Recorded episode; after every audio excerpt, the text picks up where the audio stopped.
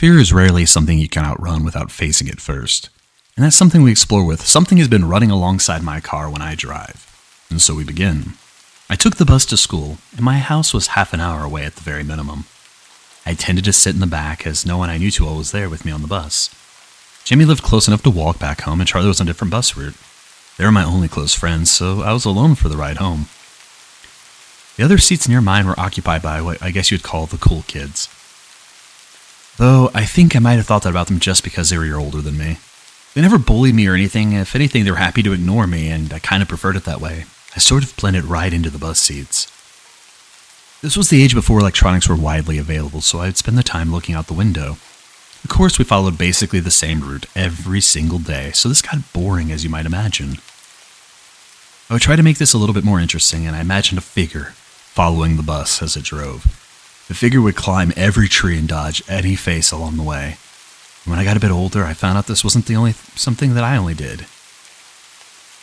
But by then, I never longer relied on that tactic as it was. I just had moved to a different school where I could easily walk, and I never had a habit of seeing that figure while I was anywhere other than the school bus. Been over two decades since that time, and it would have remained as nothing more than a fond memory. That is until this past week. I thought I was seeing things, but while I was driving to work, I caught something in the rearview mirror. It was just a to- total flash of total blackness. And so for a moment, I thought it was just a cloud blocking the sun or something, but it kept happening. And the thing was, it wasn't very clear as to what it was. I could just make out out of the corner of my eye. I couldn't see it directly, however, unless I stopped driving, and I convinced myself it was a trick of the light, so I didn't bother with it initially. I went about my job as usual and didn't notice a strange shadow this time while driving home. However, that was probably just because I was distracted and eager to go home. The next day, the same thing happened. I was beginning to think there was something wrong with my mirror of all things. The day after, I noticed it more clearly. There was a shadow, a shape running just behind my car. There was no way for me to have been imagining it, given how much clearer I could see it. Alarmed to park the car at a nearby gas station, got out with a finger on my phone. I called the police, but I couldn't see anyone anymore and shaking my head and wondering if I'd gone crazy, I got back inside the car and went on my way, only to see it again. I tried to get a better view of whatever it was. It just seemed like a shadow from this distance that had caused me to nearly swerve off the road.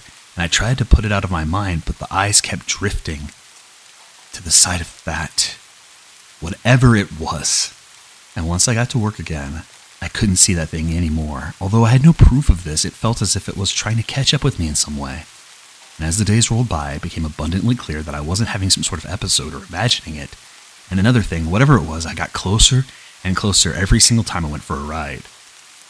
After a few days, I'd had enough, and I asked my wife to drive me to work in her car, and I thought this might fix the issue, but sure enough, I saw it trailing behind us, and when I did, I nearly jumped out of my seat, getting alarmed to look for my wife. I just pointed at the thing and said, Do you see that? See what? That weird, dark, black thing, I said. She frowned as, I, as she glanced to where I was pointing, and in the distance, she, she could see it. There was no way that she wouldn't be able to spot it. No, are you feeling okay? You look kind of pale.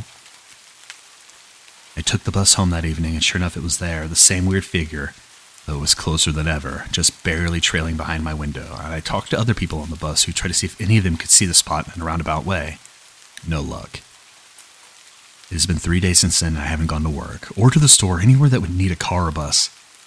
I don't even want to leave my house anymore. I've gotten away with it until now by saying that I'm sick, but that's not going to buy me any more time. I'm sure my wife's already starting to notice that something is up. What frightens me is the last time I saw it while I was on that bus, it was close enough for me to make out something resembling a face.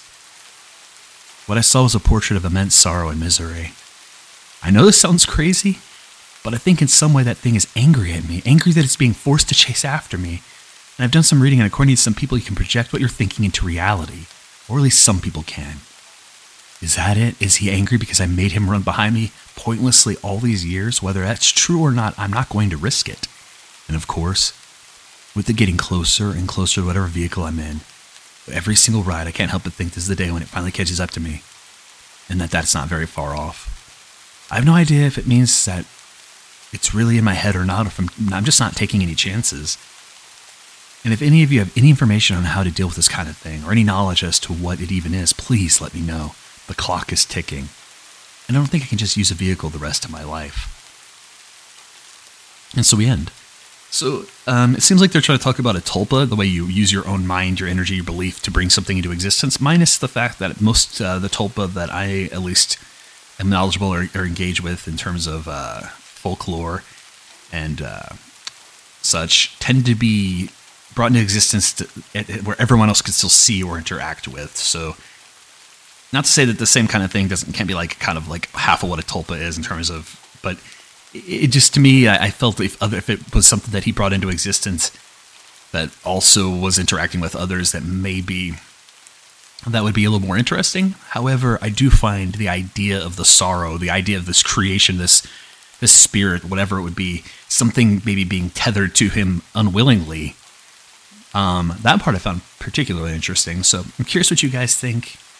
Um, is there anything that you've ever been really afraid of that you spoke into or thought into existence, or the idea of what it would be like if such a thing occurred? But beyond that, I appreciate it, guys, and as always, thanks and take care.